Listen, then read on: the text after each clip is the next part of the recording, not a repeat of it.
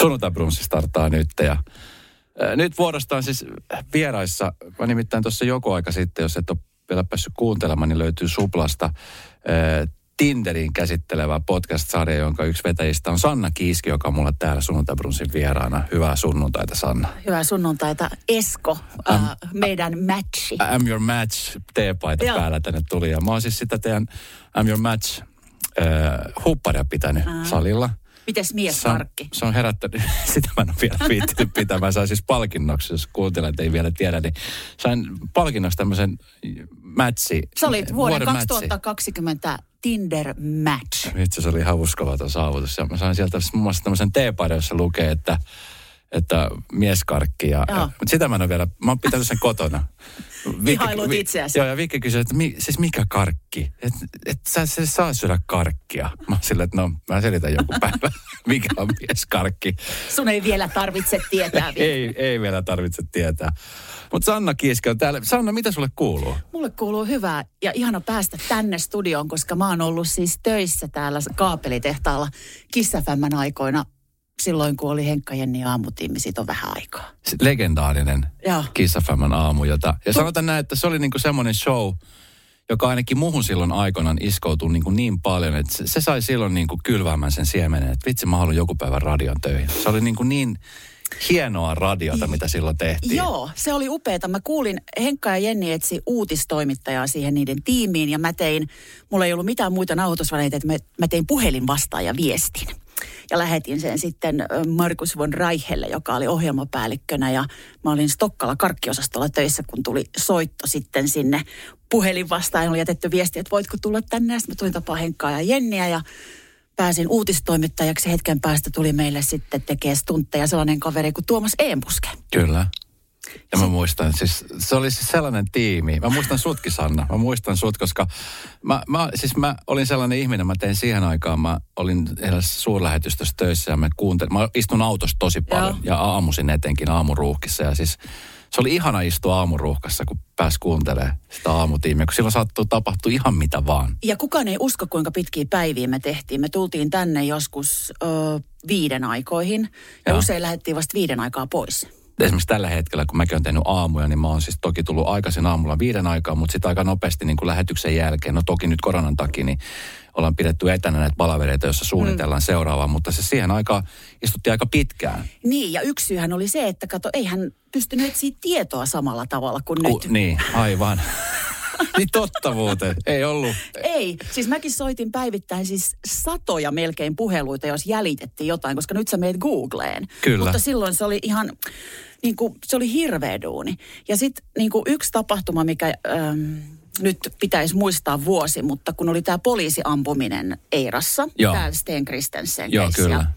Ja tuossa tehtaan kadulla. Tehtaan kadulla, Joo. joo. Ja me, me siis äh, Jennin kanssa asuttiin molemmat siellä suunnalla ja aamulla aina mä hain taksilla Jennin, kun me lähdettiin. Ja sitten oli, tämä ampuminen oli tapahtunut äh, sille edellisenä äh, niin kuin vuorokaus aikaisemmin ja Kristensenia etsittiin yhä nimenomaan siltä alueelta, kun ei oltu vielä saatu vihjettä, että on Hämeenlinnassa. Ja mm.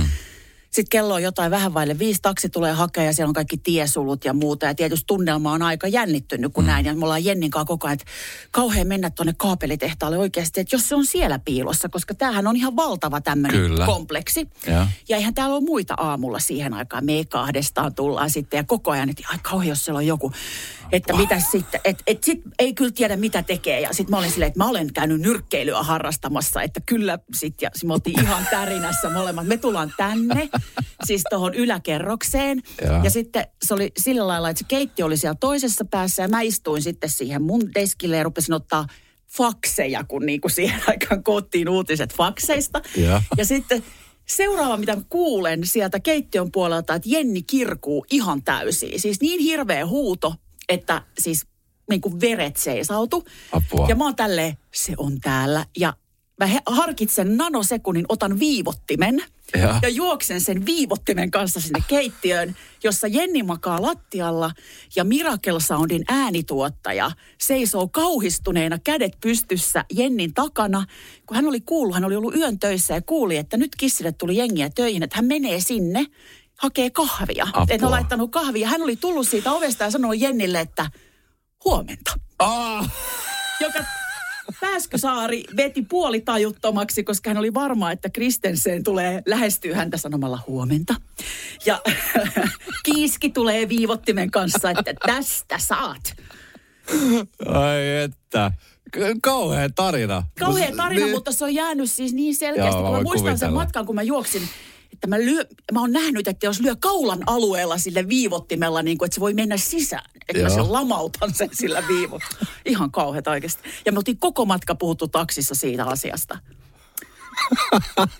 Mä en tiedä, että kuka pelästyi eniten. Varmaan ehkä Tero, koska se oli aivan silleen, mä vaan sanoin Mutta Tero on vielä hengissä. Joo, ja kaikki, kaikki, on hyvin. Kaikki, kaikki, kaikki on hyvin. hyvin. Tota, niin, sulla on varmasti jäänyt paljon, siis sähän jatkot sit siitä myös. Sä siirryt sitten myöskin jossain vaiheessa Radio Citylle. Joo, mä olin siellä oikein ohjelmapäällikkönä. Okei. Okay. Minä, joka on aika kaukana rokista. Mutta se oli sitä aikaa, kun urheiluradio ja Radio City yhdistyi. Ja sitten jossain vaiheessa sit radion jälkeen siirryt telkkarin puolelle. Joo, mutta siinä välissä mä olin myös äh, SPS New Median vetäjänä, eli tämän uusmediapuolen, kun Kiss, kiss.fi, tämä chattihän oli aikanaan edelläkävijä. Kyllä, mä muistan se chatti-aika, se oli jotain, siis se oli just semmoisen murrosvaihe, että nyt, nyt että tämä on sitä tulevaisuuden Tää juttua. On. Että nyt niin kuin ihmiset on tässä. www.kiss.fi. Kyllä. Mi, tota, niin, millaisia muistoja sulla siitä ajasta, koska teknologia on kehittynyt siis valtava. Olisit sä ikinä muuten uskonut, että, että me ollaan tässä pisteessä? Mitä nyt tänä päivänä? En, en oikeasti, koska jo, jo pelkästään se chatti tuntui niin kuin ihan silleen, että uu, niin kuin onpa, onpa mageeta. Ja sitten kuitenkin se oli aika niin kuin polarisoitunut siinä, siinä mielessä, että ne ihmiset, jotka oli enemmän tätä tällaisia nörttejä, mm. että jos mä mietin meidän uusmediapuolen tyyppejä, mm. niin nehän oli just niitä, että oli päivän säteet ja he oli niitä menninkäisiä, että he oli niin kuin yöllä tuolla koodaamassa ja, ja niin kuin kukaan ei oikein edes tiennyt, ketä ne on. Ja. Ja, ja se, että jos joku oli sieltä chatista vaikka löytänyt kumppanin itselleen, niin siitähän ei puhuttu avoimesti muistat esimerkiksi, että Matti Vanhanenkin keksi, että hän on tavannut Ikeassa Susan Ruususen, koska se ei ollut tavallaan niin kuin... Niin se oli vähän outo ko- Se ei ollut oikein kosher, niin kuin, tiedät sä, että sä oot niin epätoivoinen, että sä et löydä mistään muualta kuin sieltä netistä. Oikeesti. Ja nyt se on kääntynyt toisinpäin. Niin että nyt sä, sä löydät jostain ikästä, niin sä oot sillä, että mikä hiippari niin sä oot. Eikö oikeasti pelästyy, jos joku tulisi jossain ravintolassakin, jos joskus pääsis ravintolaan enää korona-aikana, niin on varmaan pyörtyisi, jos joku tulisi pyytää numeroa. Kun hullu varmasti annan. Mitä sä tuijotat mua? Kyllä. Vähän niin kuin muistan se bodyguardissa, kun se Kevin Costner, kun se yksi mimmi tuijotti sitä siinä. Joo. Ja sä oot, mä oon tuijottanut sua puoli tuntia mene takaisin tuijottamaan. Lähestymiskieltä. pois. mutta tota, siis kehitys on ollut valtavaa niin kuin teknologisesti, mutta siis, säkin oot, siis, sä olit siellä sitten sen jälkeen äh, vetämässä sitä puolta. Ja sit, sit se Mä kuulen, tiedätkö, kiersin ympäri Eurooppaa näissä SBSn kaikissa puhumassa niille, kun tiedätkö, niin kuin uusi Messias, kun meillä oli tämä kiss.fi. Mm. Ja ne oli kaikki se, te olette niin edelläkävijöitä. Oh, Nokia ja chatti. Niin, ja Suomi oli siihen aikaan nimenomaan Nokia oli se Joo. suurin niin kuin ulosvientituote, mistä niin kuin hehkuteltiin. Ja... ja Kissillä oli oma puhelinliittymä. Oliko? Oli. Meillä oli oma puhelinliittymä, semmoinen ki- Kiss-liittymä. Okei. Okay. Me oltiin oikein siis tekniikan edelläkävijöitä. Tota, niin miten pitkälle te veitte sitten noin visiot? Osasitte sitten niin kuin silloin radion työntekijöinä miettiä, että, että kohta niin kuin pystytään chattaa ja laittamaan viestejä niin kuin suoraan. Esimerkiksi nyt WhatsAppin kautta ihmiset pystyvät ottamaan meihin saman tien yhteyttä tai Instagramin kautta. Niin. Niin. Ja onko se aina hyvä, että saadaan joka kerta kiinni? Niin. Ja mieti siis siihen aikaan esimerkiksi radiotakin kun tehtiin, niin ihmiset radiossa, niin he oli niin kuin, että ihmiset, esimerkiksi mäkin muistan, kun mä kuuntelin siis Henkka Hyppöstä. Ja, ja mulla oli aina tietty mielikuva mm. Henkka Hyppösestä, että minkä näköinen Henkka on. Todella miellyttävä, seksikäs Joo, ääni ja, ja semmoinen niin kuin hyvä ulosanti ja ja mä mietin semmoisena, niin kuin, tiedätkö, vaaleana pitkätukkassa. Se oli ihan siis päinvastainen. Ja niin. siis pitkä menee, niin kuin sitten alkoi tulee kasvot mm. näille ihmisille. Puhuin yhden mun ystävän kanssa tästä eilen, koska mä en ole ollut missään somessa pitkään aikaa. Nyt mä sitten menin avaa Instatilin. Ja nyt mä oon ehkä ollut viisi päivää tai jotain. Nyt mulla on ollut, että mä haluankin sulkea sen. Ahdistaako? Joo. Ta, ja ja sitten oikeastaan just toi, mitä sä sanoit, koska ennen musta, oli ma, must, musta olisi ihanaa, kun sais vähän salaperäisyyttä ihmisiin lisää. Mm. Niin kyllä. Koska nyt tuntuu, että kaikista tietää kaiken. Mm. Tai tiedätkö, niin. että se on niin valtavaa se. Ja sitten sekin, että, että mä katsoin jonkun dokumentin, jossa sanottiin, että tietyllä tavalla ihminen radikalisoituu somen myötä. Mm. Siis ei ehkä samalla lailla, jos puhutaan isiksestä, mutta radikalisoituu niin, että kun se algoritmi syöttää sulle tietyn tyyppistä sehän katsoo, mistä, kyllä. mistä sä oot kiinnostunut. Mm.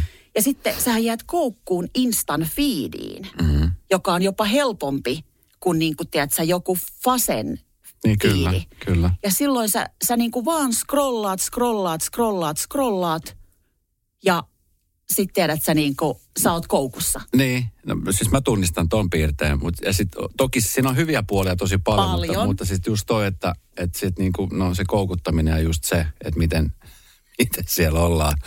Ja siis ja mä en tiedä, onko, jos no nyt sä oot ollut niin vähän siellä Instagramissa, mutta onko susta tyhmää, jos sä tiedät esimerkiksi, jos sä seuraat jotain ihmistä Instagramissa ja sä näet sen, niin onko tyhmä kysyä, että mitä sulle kuuluu, kun sä oot jo nähnyt suurin piirtein, mitä kaikki sen elämän on tapahtunut. Vähän. Eikö se ole vähän semmoinen niin Joo. Ja, ja sitten se niin kuin, vaikka niin kuin mä en ole ehkä, siis tämä on niin kuin kaksijakoista sanoa, koska mun mielestä on niin kuin jokainen saa tehdä mitä niin kuin haluaa omalle itselleen. Ja mä olen kokeillut kaikki botoksit ja mä oon ollut laihdutusleikkauksissa kaikki, että mä en ole mikään siis, että mä ajattelen, että se on ihan niin kuin, että mä, että mä voin olla ihan navetasta päivää. Mutta kun mä vähän mietin sitä, että kun mun ikäiset naiset ja paljon nuoremmat, harva on siellä ilman filtteriä. Mm. Siis Instassa niissä kuvissa. Mm. Niin mä oon niinku vähän huolestunut siitä, minkälaisen kuvan se antaa me, niin kuin meidän lapsille mm. siitä, miltä niin kuin ihmisen pitää näyttää. Koska kun sä scrollaat sitä, niin kaikki näyttää sellaisilta, tiedätkö, sä, vähän niin kuin melkein sellaisilta korealaisilta lapsinukeilta. Mm. Ja nythän on tullut siis äh, Jenkessä varsinkin, jossa tämä ilmiö on jo kasvanut aika isosti, niin siellähän esimerkiksi, siis mä jostain luin, että, että ihmiset hakeutuu kauneuskirurgisiin toimenpiteisiin, jotta näyttäisi enemmän niitä filtreitä Joo. kuin mitä, mitä on. Ja se on, se on musta niin kuin jo huolestuttava ilmiö. Ja mä toivon, että se on vaan ohimenevä ilmiö. Niin. Joka, joka jää nyt niin kuin semmoiseksi, että voidaan viiden vuoden päästä nauraa sille, mutta tällä hetkellä ei voi. Mutta sitten kun tuossa puhutaan tuosta nimenomaan siitä, että jokainen ihminen nyt Instagramissa tai Facebookissa on aika paljon esillä, niin miltä se tuntuu? Sä oot, sä oot ollut niin kuin tämmöisellä julkisessa ammatissa aika monen kymmentä vuotta Joo. ja aina ollut niin kuin niin sanottu julkisuusihminen. Niin kuin näitä asioita esimerkiksi sunkin elämän kohdalla on ollut aika paljon julkisesti esillä. Mm. Niin millaisia, millaisia fiiliksi, mit, miten sä oot siihen, oot sä kasvanut siihen asiaan? Öm, Vai tekisikö mieli väellä olla, tiedätkö, ihan, Äh, no ihan mä- semmoinen, tiedätkö, inkognito? No siis mähän en koe olevani millään tasolla julkisuuden ihminen. Mä oon tehnyt vaan työtä julkisuudessa. Mm. Öö, et, ja sitten mä olen puhunut avoimesti niistä asioista, mitä mulle on tapahtunut. Mm. Joo. Mutta on ollut hetkiä, jos, jolloin tietysti niin kuin ne on tullut niin iholle, kun ei ole itse voinut kauhean niin kuin hyvin henkisesti, eikä ehkä fyysisestikään, jolloin niin kuin se julkisuus on tavallaan ollut niin kuin tehnyt siitä tilanteesta vielä raskaamman. Mm. Mutta sitten toisaalta äh, julkis, mä oon saanut myös julkisuuden kautta tosi paljon. Se julkisuus on ollut mulle etu, kun mä oon esimerkiksi julkaissut mun kirjan. Mm, sä tiedät itsekin, se on vähän niin kuin, mm. tiedät sä, että sä et, sä et saa vaan niitä hyviä puolia siitä. Mm. Mutta kaikille niille, koska mäkin kun aloitin kissillä ja sitten kun tuli niitä ensimmäisiä tavallaan niin kuin ensimmäisiä paloja siitä julkisuudesta itselle. Ja ajattelin, että voi kun mageeta ja niin kuin tiedät, että tässä on niin paljon kaikkia kivoja juttuja. Joo, mutta kannattaa oikeasti niin kuin että se julkisuus sinällään, sille ei tee mitään. Mm. Jos ei sulla ole mitään, mä koen, että jos ei ole mitään hyvää asiaa, mitä sä viet sillä julkisuudella eteenpäin tai levität jonkun asian tietoisuutta, niin mm. julkisuus itsessään, niin se ei ole tavoittelemisen arvosta. Sä sanoit, että sä oot päässyt kertomaan paljon semmoisia asioita, mitkä koskettaa siis ihmisiä. Mm. Ei pelkästään Suomessa, mutta siis ihan ulkomailla, että tärkeitä asioita liittyy sairastumiseen tai liittyy esimerkiksi vaikka masennukseen tai liittyy siihen, että sun, sun lapsi on ollut sairaana tai avioeroon. Tämmöisiä asioita, mitkä ihmisten elämään mm. tulee. Ö, Mä yritin itse asiassa hakea, no Instagramin kautta mä yritin katsoa, mä en löytänyt sua vielä. Niin kyllä Mä- sä et osannut, kun mä en ole ihan, joo, sä et Sä et omalla nimellä. Vaikka mä seuraan sua. Seuraatko? Seuraan. Okei. Okay. mä oon Kiiskin Sanna. Mä en Kiiskin Sanna. No Tiedätkö niin. miksi mä olen Kiiskin Sanna? No. Koska mä olen kärsinyt kaikki nämä vuodet siitä, että ihmiset ei osaa taivuttaa mun sukunimeä. Se ei ole Kiisken, se on, On Kiiskin.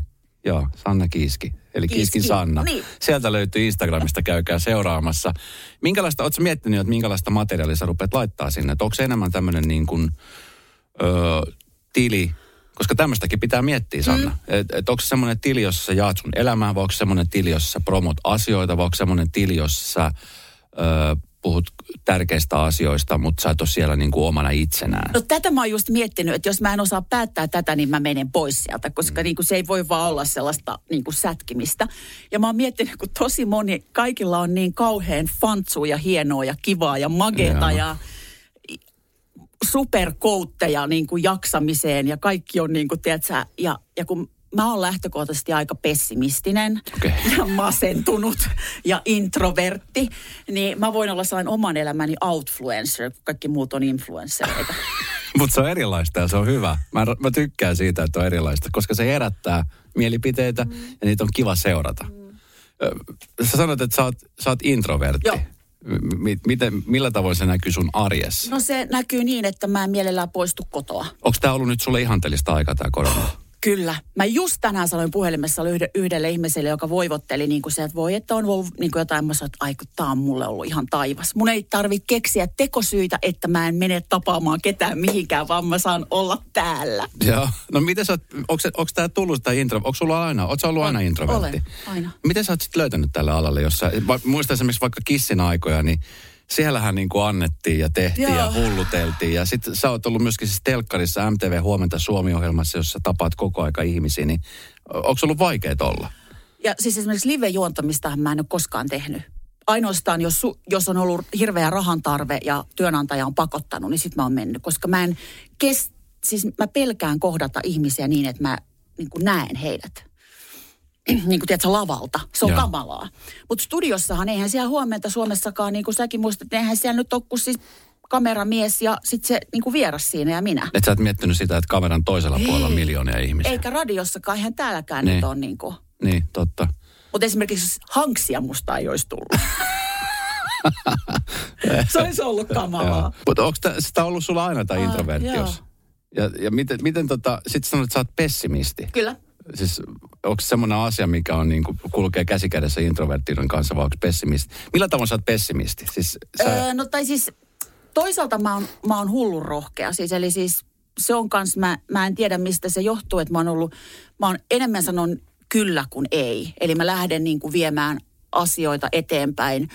Otan isoja riskejä, joka on johtanut muun muassa konkurssiin. On, on siis tehnyt, siis lähden tekemään uusia asioita aika hel, mm. niin kuin rohkeasti. Mutta, mutta sitten taas mä oon niin vetäytyvä ja, ja niin semmoinen, tiedät sä, että esimerkiksi mulle on ollut todella vaikea ymmärtää, että esimerkiksi Tinder-päiväkirja on jotenkin myynyt.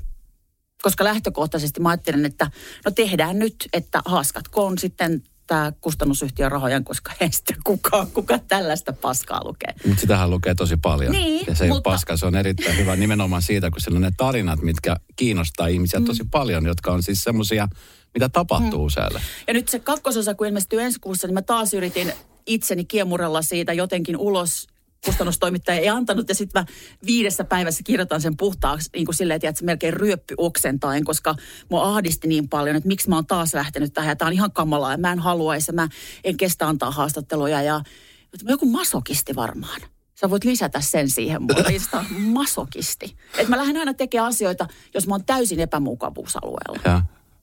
Mutta syntyykö silloin parhaimmat teokset? Koska jos se olisi liian helppo, aika usein artistien kanssa kuulee, että jos he ovat siis niinku rakastuneet ja elämä on ihanaa, niin jotenkin se terä katoo siitä, koska se on se hyvä, hyvä olo – tulee niin, kuin niin vahvasti sieltä. Mutta sitten kun menee huonosti, niin sit silloin tehdään ne riipasivimmat tiedätkö, rakkauslaulut ja ne surullisemmat ballaadit. Niin onko sulla vähän sama juttu? No varmaan, ja niin, on mennyt niin huonosti monta vuotta yhdessä vaiheessa, että olisi pitänyt ehkä ruveta säveltämään ja kaivaa oikein, että siellä olisi sellaista Juha Tapiomaista. Niin kuin.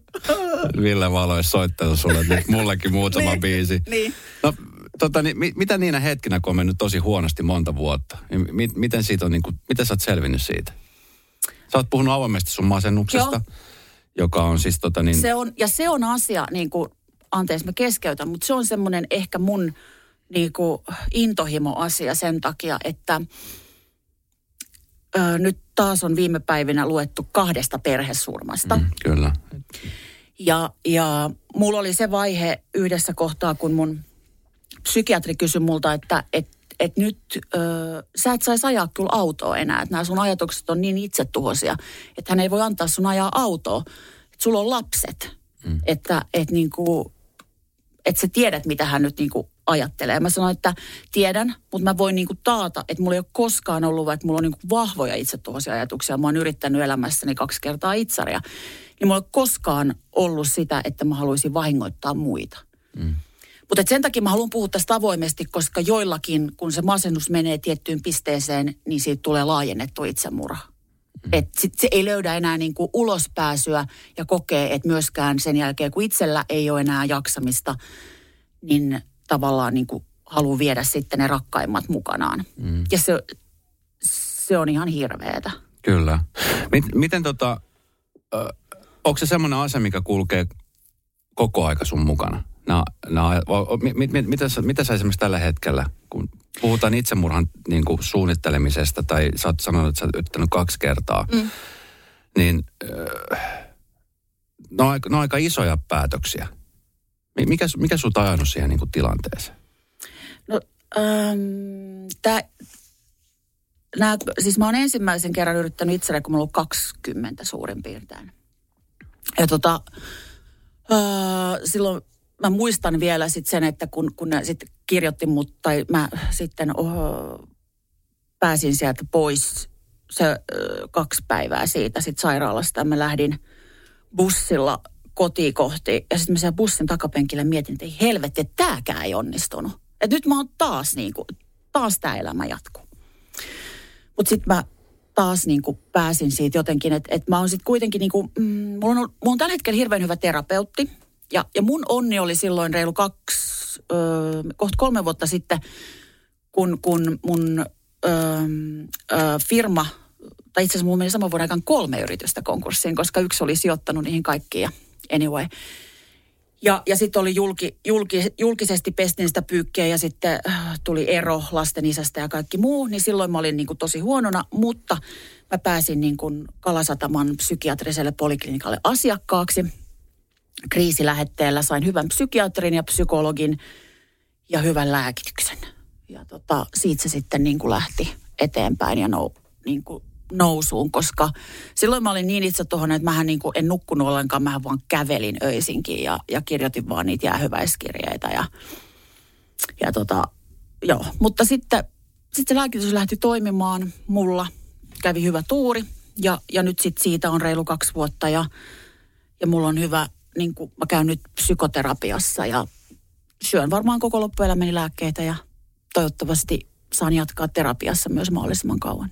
No, miten tämmöinen, sä puhut tästä esimerkiksi tästä konkurssista ja siitä, niin kuin, jotenkin se konkurssisana on, on Suomessa semmoinen tosi iso kirosana. Mm. Tai jotenkin niin kuin mä mietin, että että jossain muualla maailmassa niin ihmisethän yrittää ja yrittää ja väillä ne kaatuu ja sitten taas noustaan ja, ja kannustaan tekemään töitä. Että et konkurssin takia ikään kuin, niin kuin opitaan ja tehdään. Mutta Suomessa niin kuin konkurssi, kun sä, sulla on konkurssi, niin sa, tavallaan se on niin kuin loppuleima. On. Ja sen jälkeen niin kuin ovet sulkeutuu joka paikasta. Ja se on ollut myös semmoinen, mistä mä oon niin kuin halunnut puhua ja sitten kirjo, siis mähän kirjoitan siitä myös siinä Tinder-päiväkirjassa. Ja siitä mä oon saanut ihan älyttömästi palautetta Siis yrittäjiltä, sellaisilta yrittäjiltä, jotka on tehnyt konkurssin, sellaisilta ihmisiltä, joiden vanhemmat on tehnyt konkurssin, sellaisilta, joiden to, toinen vanhemmista on tappanut itsensä 90-luvun lamassa, jollo, joka, jolloin niin kuin yrittäjillä oli tosi huonot niin kuin kortit käsissä tosi monilla ihmisillä. Ja, ja, ja sitten tavallaan niin kuin se, mistä, miksi mä oon halunnut puhua avoimesti tästä asiasta on se, koska se ei saa, se on asia, joka on ihmiselle tapahtunut ammatillisesti. Se ei saa leimata sitä ihmistä niin kuin, että se on kaikki, mitä se ihminen on, se konkurssi. Se ei saa ainakaan leimata sen ihmisen lapsia. Siitä ei saa tulla niin kuin stigma ja perintö niille lapsille, mm. niin kuin 90-luvun lamassa tapahtui. Konkurssihan ei hyvin harvoin, se on vain yhden ihmisen syy. Osakeyhtiössä on niin kuin monia osakkaita, asioita tapahtuu. Nyt on korona esimerkiksi. Niin, tässä on niin kuin väläytelty sitä, että konkurssiaalto tulee olemaan niin. aika iso tässä niin. seuraavat kuukaudet. Ja, ja mä hartaasti toivon, että kukaan niistä yrittäjistä ei aina, että et se konkurssi ei olisi se asia, mikä saisi esimerkiksi päättää oman niin kuin elämänsä. Mm. Koska, koska senkin jälkeen on elämää. Ja, ja systeemi on parantunut paljon siitä. Se ei ole vieläkään täydellinen, koska yrittäjä esimerkiksi tippuu työttömyysturvan ulkopuolelle niin kuin hyvin helposti, kun yritys päättää toimintansa.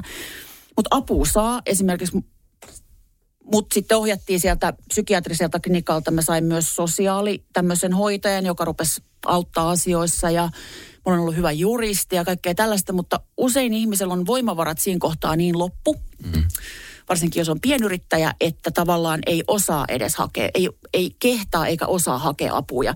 Sen takia mä haluan myös puhua, vaikka se nyt sitten niinku leimaisi mut koko loppuelämäksi, että toi on niinku masentunut ja, ja tehnyt konkurssin, mutta se, että, että ihmiset sais suunsa auki tarpeeksi aikaisin ja osaisi hakea apua, koska sitä voi myös saada ja siitä voi myös selvitä. Mm sitten pystyy hakemaan velkajärjestelyä. Siellä on paljon niin kuin asioita, että se ei, se ei ole siinä se elämä. Miten sä käyt, kun sä elät sitä arkea jatkuvasti ja sä tiedät, että, että tämmöistä on, niin miten, miten ne niin kuin päivittäin sulla on ajatuksessa? No, siis... Vai pystyt sä niin kuin nyt erottaa tavallaan, että sä tiedät, että tämä on nyt tehty, sä selviät tästä ja mennään eteenpäin? No en tietenkään alussa pystynyt. Ja. Mutta, mutta sekin, että, että se on herkullinen otsikko, mm. mutta se on oikeastaan se ulosottokaarihan on aivan samanlainen, on sulla ulosotossa 10 000 euroa tai 10 miljoonaa euroa. Eli sun tulosta voidaan ottaa tietty prosentti, suojaosuus määräytyy elätettävien lukumäärän mukaisesti. Mm.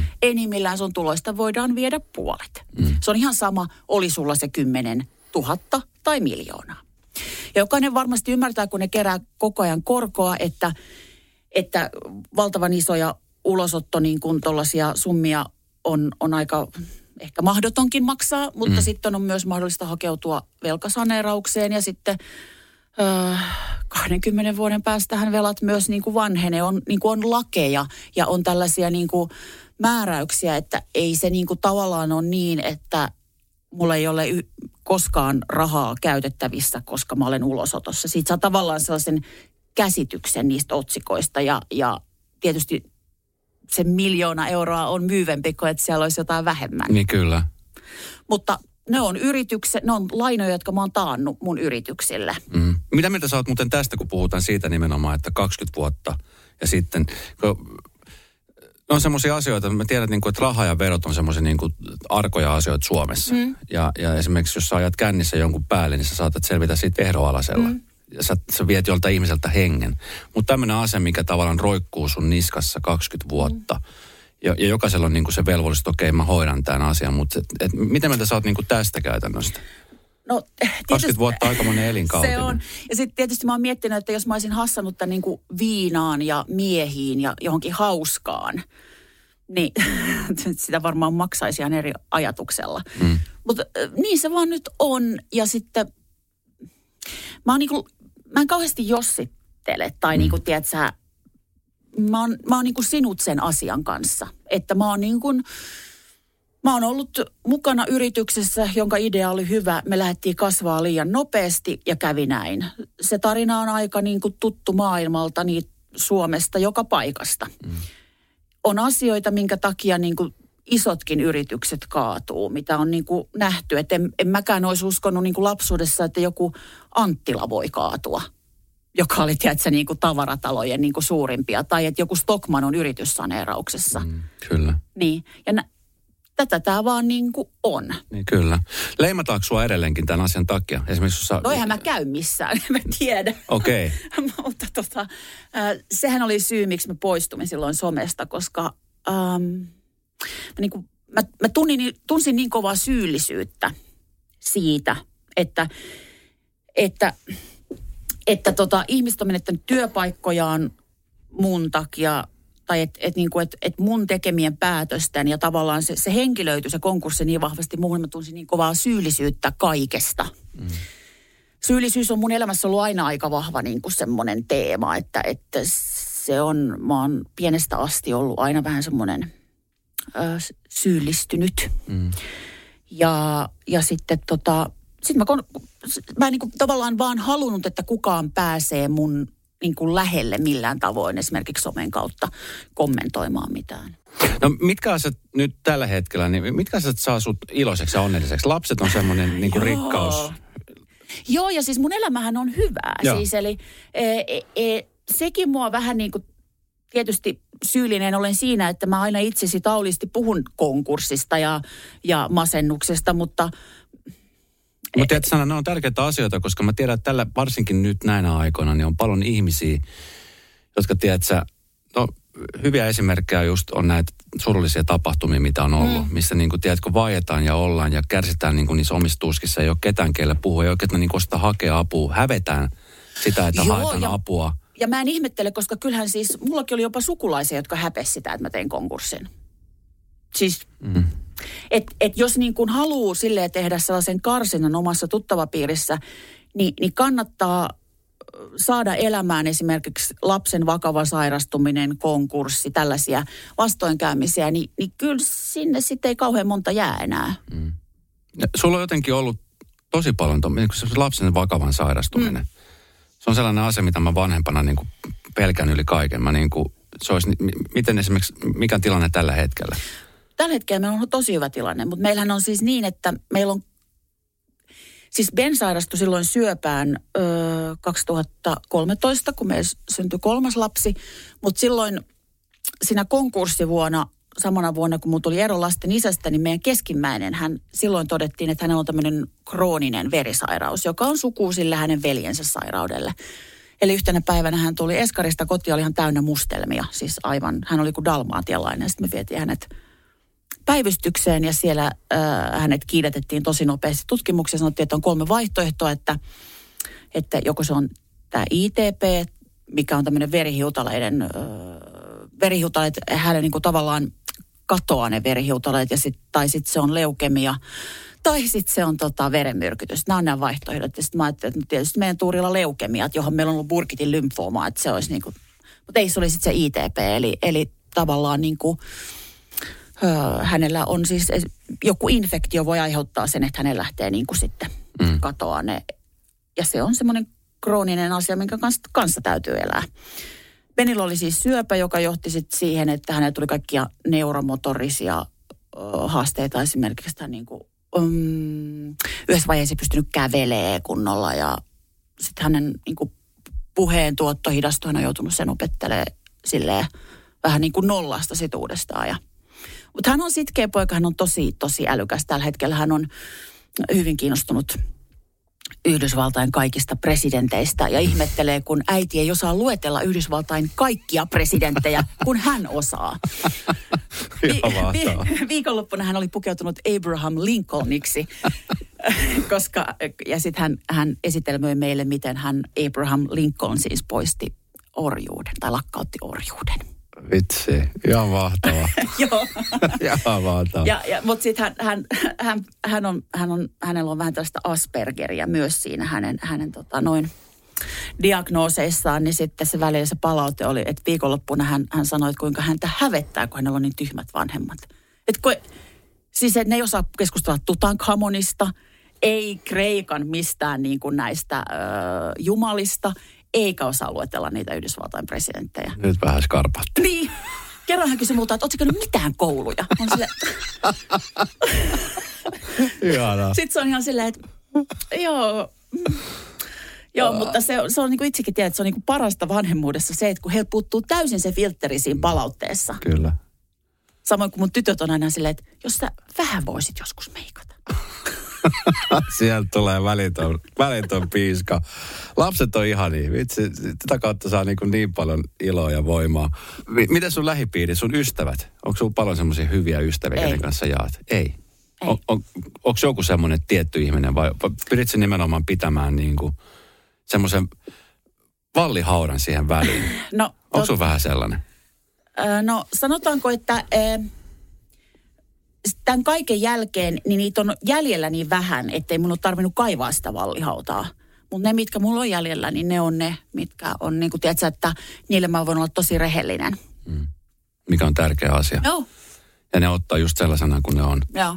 Miten tota, sä oot kirjoittanut siis Tinderin päiväkirja ja Mm. paljon kokemuksia Tinderistä, niin millaiset fiilikset tällä hetkellä sulla on niin kuin Tinderin liittyen? Tehän vedätte siis ihan superhauskaa podcast-sarja. Suplan kautta kannattaa käydä kuuntelemassa, niin Niin onko tämä myös hyvin terapeuttista puhua näistä asioista? Koska Joo. Sanotaan ja... näin, että haasteita on sekä miehillä että naisilla. naisilla. Mm, joo, ja siis kyllähän mä niin kuin olin tietysti alussa ihan, siis mä olin vähän niin kuin oikein shokissa, kun tiedät, sä, se ajatteli, että se on sitä kiss.fi chattimeininkiä, se on vähän muunlaista. no, tietysti tällaiselle niin kuin, mammalle oli semmoinen pieni shokkihoito, mutta sitten tajus sen pelin hengen, eikä ota sitä niin, kuin niin vakavasti. Et ei kannata mennä sinne, jos teet sä, ei kannata mennä sinne, jos voi huonosti hmm. ja ottaa sen vakavasti. Koska siellä voi oikeasti niin kuin saada siipeensä myös. Kyllä. Se, se on ihan totta. Mä jostain luin, että mä en tiedä, asutte sitten vielä sun eksän Joo, kanssa yhdessä? me ollaan asuttu eron jälkeen koko ajan. Kauan sitten on, kun te erositte? Kohta kolme vuotta. M- miten, miten tämä on sujunut? No, tää, on, onko teillä ollut on... nyt tilanne, ei, kerro, miten se on sujunut? Niin, kun tää, tämähän esimerkiksi, kun mä olin Tinderissä silloin, niin, niin tämähän oli monelle miehelle sellainen jotenkin aivan ylitse pääsemätön asia. Miksikö hän? Miksikö hän? No mä tuun teille. Mun ex-mies asuu mun luona. Niin. Okei, okay. no katsotaan kolmista leffa. Miten no kerro? no siis ensinnäkin meillä on molemmilla omat huoneet. Joo. Ja oh. ei, me emme nuku yhdessä. Emme Joo. ole nukkuneet äh, moneen moneen vuoteen yhdessä se on vaan kätevää lasten kannalta, mm. että me ei kumpikaan menetetä heidän niin kuin lapsuudesta hetkeäkään. Mutta eikö lapset ihmettele sitä? He, tiet, lapsethan, tiet, niin. he tietää, että me ollaan erottu. Joo. Ja tota, öö, ja se on, he, siis varmaan se hämmentää moni hänen ystäviä, kun he puhuu, että isä äiti on eronnut. Ja, ja, mutta me ollaan selitetty, että me ollaan niin kuin parhaat ystävät, että me halutaan asua. Ja me ollaan, mä koen, että me ollaan aina perhe. Mm. Vaikka mitä olisi, vaikka me nyt niin kuin molemmat rakastuttaisiin ja, ja, ja niin kuin lapset asuisi tuossa ja sitten me vuoroteltaisiin niin kuin siinä. Mm. Niin silti me, me tullaan aina olemaan perhe, koska mm. me ollaan ne vanhemmat. Kyllä. Mitkä on Sanna semmoisia asioita, sä oot siis tehnyt valtavan paljon kaiken näköistä duunia ja, ja kokenut valtavan paljon. Nyt jotenkin tuntuu, että yhdelle ihmiselle ehkä jopa vähän liiankin paljon. Mutta mitkä on semmoisia asioita, mitä sä haluaisit vielä tässä tulevaisuudessa päästä toteuttaa? Sä oot nyt kirjoittamassa toista kirjaa, joka ilmestyy. Se on valmis, joo. Se on valmis. Milloin se ilmestyy? 26. päivä ensi kuuta. Okei, okay. eli vähän just ystävänpäivän jälkeen.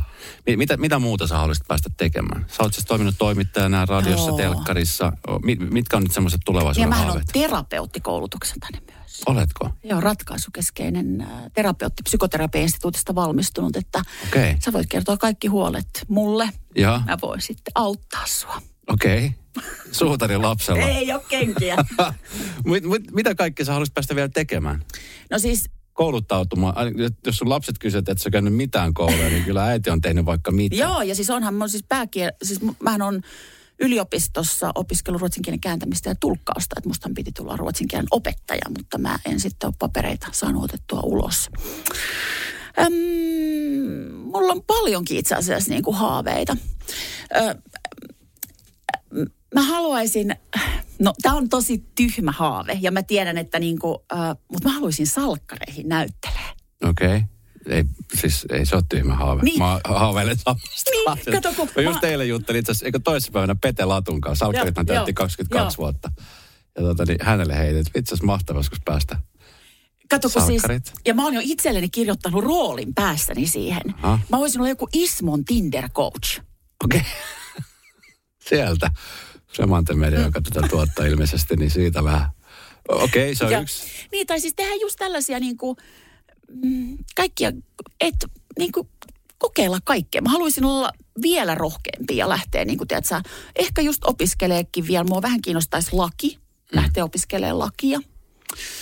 Mutta nyt tulee siis toi kirja ja, ja sitten mä myös niin kuin jossakin sekopäisyydessä niin lupasin myös kolmannen osan jo ja tällä kertaa mä luen itse sen kirjan. Viime kerralla se luki toinen ihminen, nyt mä itse sitten luen sen äänikirjan. Niin sekin on uusi juttu mulle. Mä en ole koskaan lukenut äänikirjaa.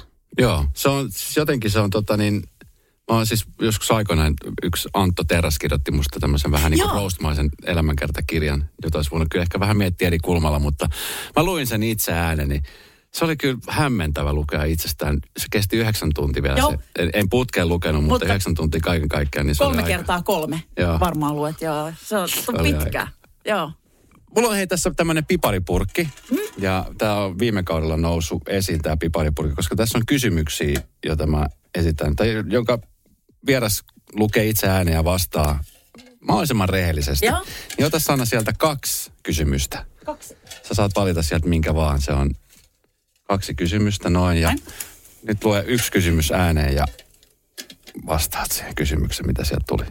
Löytyykö menneisyydestäsi poltettuja siltoja, joiden palamisesta olet vain tyytyväinen? Varmasti on poltettuja siltoja. Varsinkin nuorena mä olin tosi ehdoton. Mutta mä en, kyllä mä, mä toivoisin, että mikään silta ei olisi niin poroksi palannut, etteikö sit voisi vielä rakentaa uudestaan. Koska you never know, siis tiedät sä. Mm. Että jos mä nyt jälkeenpäin ajattelen esimerkiksi sellaisia eksiä, jotka mun mielestä niin kuin joku 2-30 oli ihan idiootteja, niin nyt kun mä ajattelen, niin ei ne nyt ehkä ollutkaan niin kauhean, tiedätkö? Mm. Ehkä mä olin itse vähän idiootti myös. Niin, niin ja sitten jotenkin mä esimerkiksi mietin niin kuin totakin asiaa, että, että kumminkin se ei tarvitse, että se kuin yksi, yksi pieni vastaan tuleminen, mm. joka saattaa muuttaa sen koko negation pois olemassaolollaan, tiedätkö? Että sun ei tarvitse sanoa kuin mitään muuta kuin hei, että hei mä olin se, joka oli ehkä väärästä mm. asiasta. Jotenkin näin, niin se saattaa yhtäkkiä se, se silta, mikä on romuttunut, niin se saattaa pikkuhiljaa alkaa, alkaa rakentuukin uudelleen. Niin. Joo, et ei kannata ihan kokonaan polttaa. No niin. Mieleenpainuvin hetki urallasi tähän mennessä. Mm. Mieleenpainuvin hetki. No, joo. Tota, mm, niitä on ollut paljon. Siis, siis että on päässyt tekemään niin kuin sellaisia, ää, mutta ehkä Ruotsin kruununprinsessa Victorian ja Danielin häiden selostaminen MTV3-kanavalle yhdessä Kari Lumikeran kanssa. Niin se oli semmoinen ää, mieleenpainuva hetki. Itse Minna Kuukka olisi ihan tasajalka hyppimässä täällä. Hän on siis, hän rakastaa kuninkaallisia, brittikuninkaita, mutta kyllä niin kuin. Ruotsin kuninkaalliset. Ja, ja sitten se oli vielä niin, tietysti kun se oli valtavasti eri maiden media ja oli rakennettu niin kuin päällekkäin sellaisia koppistudioita. Joo. Niin te olitte siellä paikan päällä. Ai juu, juu, siellä Joo. Joo. Ruotsissa, joo, tekemässä. Ja tota, sitten me, meillä oli juhlavaatteet. Tiia Vanhatapio oli siellä vielä tämmöisenä erikoisvaateasiantuntijana. Ja sitten Bajamajassa mä vaihdan sellaista iltapuku äh, hässäkkää ja oksensin koko ajan, koska mä olin raskaana. Eikä. Ja se oli ihan kamalaa. Ja sitten mä oon ajatellut, että hmm, koska mä odotin siis silloin Beniä, niin mulla on näistä haaveista puheen ollen, mä oon miettinyt, että ehkä Ben ja sitten tämä Estelle löytävät toisensa. Kyllä. Koska Ben oli silloin mun mahassa, kun mä olin heidän isän ja äidin häitä selostamassa. Että aattele, kun sitten kun Ben ja Estelle menee naimisiin, että kuinka hieno tarina tästä saa. Kyllä. Ei se mieletön. Tuosta voisi tehdä kirjankin, hei.